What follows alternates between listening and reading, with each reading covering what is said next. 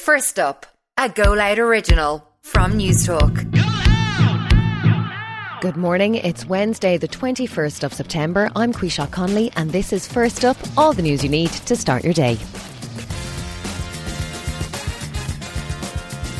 On this morning's edition, Taoiseach travels to New York to attend the UN General Assembly.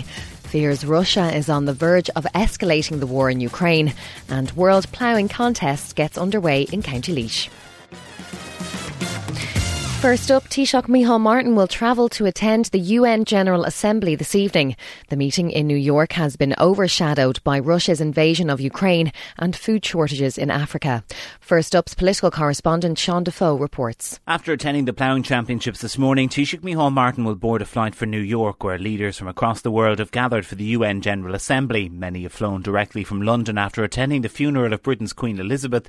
US President Joe Biden delayed his attendance at the UN until today today to pay respect to the monarch and will be one of two main speakers on what is day two of the summit. The other is a pre recorded message to be delivered by Ukraine's President Vladimir Zelensky. Tensions between the US and other Western countries and Russia and her allies will overshadow much of this summit. Tomorrow, Foreign Affairs Minister Simon Coveney will attend a meeting of the UN Security Council, which is expected to focus on accountability, while countries from Africa and the global south will use their platform to highlight the food crisis, which is gripping some 828 million people worldwide categorised as suffering from hunger.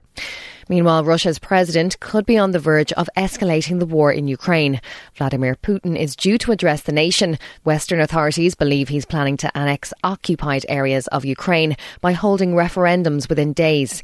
But EU Foreign Affairs Chief Josep Borrell says the rest of the world won't accept that. Can you imagine a referendum in the middle of a war in a part of a territory who was military occupied and belongs to another country? Is there any guarantee of whatever for this referendum? No. An advocacy organisation representing older people is warning reforms to the state pension aren't fair. Age Action says there's a risk the measures will lead to inequalities for large groups of workers.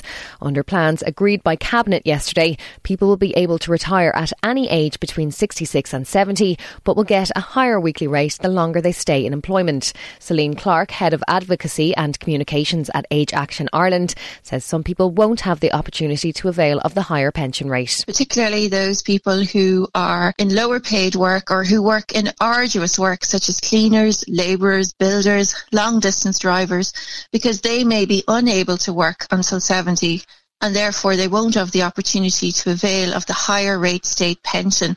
And competitors from 25 countries will take to their ploughs today as Ireland hosts the World Ploughing Contest.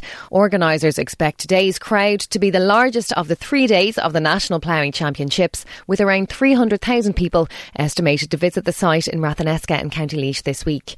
20 year old Lorna Byrne from County Laois is among those competing in the national competition. She says she has the plough oiled up and ready to go. I think no matter how many years you're doing it, how many years you've ploughed, you're always going to be nervous. You could be the best in the world, you could have won 20 times over, but you're always going to be nervous. What happens, happens. We're still going to be smiling, we're still going to be having the crack. Go out now, make sure, have the disc cleaned off and have the plough ready for tomorrow, oiled up, so that's just the way it is.